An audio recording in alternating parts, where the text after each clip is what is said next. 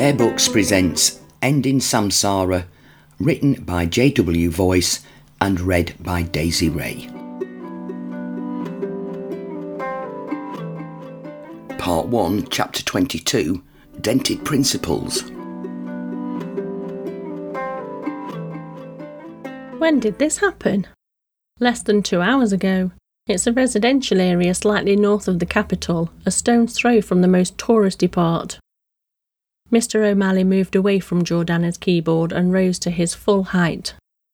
This is apparently a low-crime area. They're definitely not used to seeing this kind of thing. And the woman who sent the video, what does she know about it? Sweet F A, the chief editor replied. Jordana hit play on the video once more.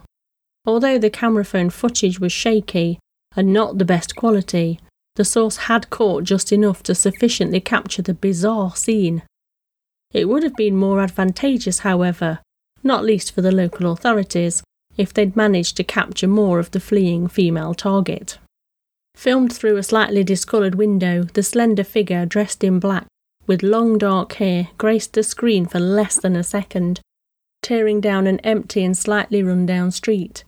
The camera flicked around to an armed man chasing close behind. It's clear why he doesn't see what's coming as he sprints across the road. His balaclava has sagged down, obscuring his eyes and most of his nose. The next part is lightning fast. The bus collides with the man like a moving wall. The oblivious chaser wallops the windscreen like plasticine flung at a window. He's launched back and levelled.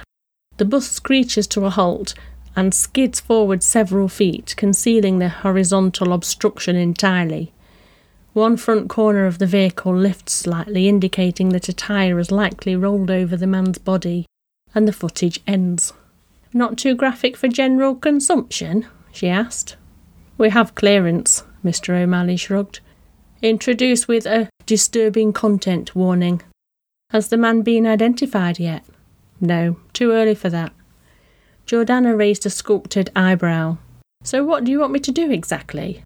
"What do you think? Edit, attach a brief accompanying paragraph and publish. ASAP."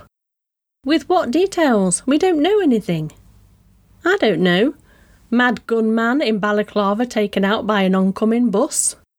He raised his finger. "He was pronounced dead at the scene. Put that." "Boss, I..." "We've paid for exclusive rights to the footage. Post it before it leaks somewhere else." The editor smiled before patting her on the back and leaving her cubicle. Jordana watched the video a few more times and soon became queasy. Though she should have had the stomach for such violent images by now, this one disturbed her more than most. The lack of detail somehow made it more distressing. Who was the gunman? The woman he was chasing? What would he have done if he'd caught her? Mister O'Malley had mentioned that it wasn't a notoriously dangerous area. Why would a man be brandishing a gun so brazenly in the middle of the afternoon? It didn't seem consistent with regular gang violence. What angle should she take? Swift karmic justice in the capital of Barbados? Or unknown criminal gets his just desserts in Bridgetown?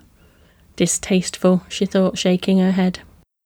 Jordana supposed she should feel grateful to be entrusted with such a shocking visceral story. She knew full well that this was a reward for her recent activity, but it didn't seem like a story to her at all. Devoid of any cogent details, it was just a snippet of gratuitous violence. A fleeting snuff film. What was to be gained from sharing this with the world? The journalist sighed. The overwhelming buzz generated by her recent interview had truly rattled her. So too had her own inner conflict in sacrificing all integrity to land it.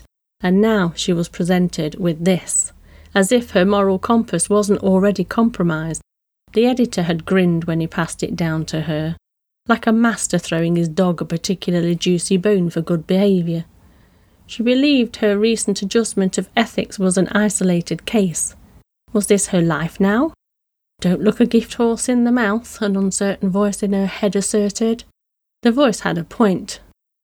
What would she do? Reject the story? As if every second spent on it was causing her physical harm, she quickly edited the video. Then, barely applying any real attention to her own words, she typed up a vague paragraph with the scant details in her possession and sent it back to her boss. She felt an overwhelming impulse to cleanse herself after she was finished. With no showering facilities in the building, she settled on the next best thing. Realising she'd not resorted to this particular compulsion for the best part of a decade, Jordana opened an anonymous browser tab on her computer and visited an old, familiar website. Heading the webpage was the title, Nameless Confessions. It was a forum she'd frequented regularly in her late teens and early twenties, typically after engaging in a regrettable act. On the message board, users with a heavy heart would describe in detail their tale of woe and request advice from any of the strangers who happened to read it. In Jordana's humble opinion, much of the advice was negligible. The author of each confession was really taken to task, often being told not to sweat it, but Jordana always attempted to go against the grain. The woman never contributed a dilemma of her own. She simply scoured for the most compelling story and tried to embody her most virtuous self. This false and holier-than-thou advice giver had emerged in her attempt to exemplify the principled guru she wished she could be, if only for an hour or two. It did not take the journalist long to find a confession she could truly sink her teeth into. Dear anonymous advisors, I have recently done something I am inconsolably ashamed of. I am currently dating a colleague, and the boss we share is something of a celebrity. I have had a significant crush on him for several years, the boss, and in a moment of weakness we slept together. Immediately after doing so, I realised what a terrible mistake I'd made. The man I am dating is the love of my life, but I was temporarily blindsided by our boss's charm. I have no desire to repeat the mistake, quite the contrary. It actually made me understand how much I care about my colleague stroke lover, and how insignificant the crush is in comparison. My boss said we should keep the incident between us, but I feel so guilty about it. That's what's been keeping me up at night. I feel that telling my partner about the affair will destroy any chance of a future between us, as well as jeopardising his own relationship with the third party, who also happens to be a dear friend of his. I am at my wit's end. Please tell me what I can do to escape this misery. Yours sincerely, V. Jordana scoffed at a few of the replies. If it was as meaningless to you as you say it is, just forget about it and move on, one of them read, and the general consensus seemed to agree that no good could come of telling the truth. With a certain relish, Jordana frantically went about writing her own reply. Dear V, at the risk of offending the above advisors and sounding overly pious, I would like to present an alternative opinion. It seems to me that you are morally incapable of simply shrugging off such a destructive act of infidelity and continuing to pretend like nothing has happened. It is perhaps with good reason that you feel as awful as you do.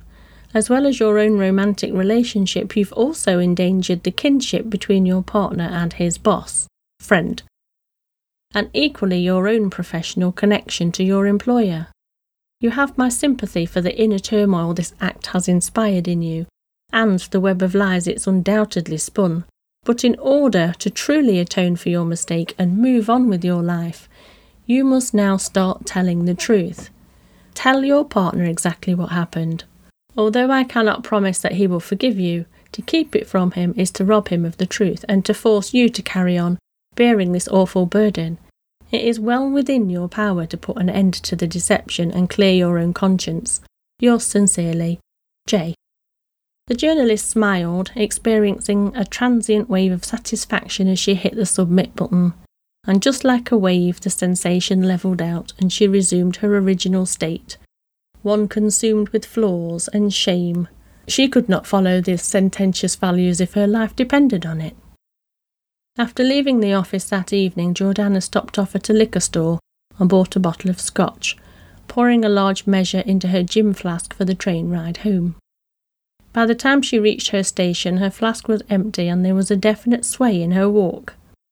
In her kitchen, she filled a pint glass with ice and poured most of the remaining scotch into it.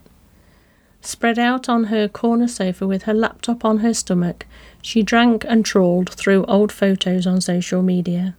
She opened images of her parents on separate tabs and enlarged them. Some of the photographs were of the three of them together.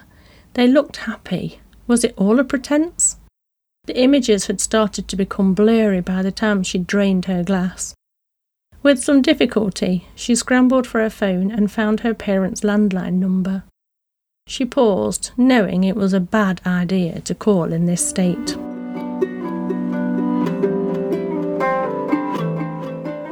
If you'd like to learn more about J W. Voice, the author of this story, pop along to the show notes where you'll find a link to him right there. And as for Bear Books Podcast, we're on all your favourite social media. Facebook, Instagram and Twitter. See you on the next episode.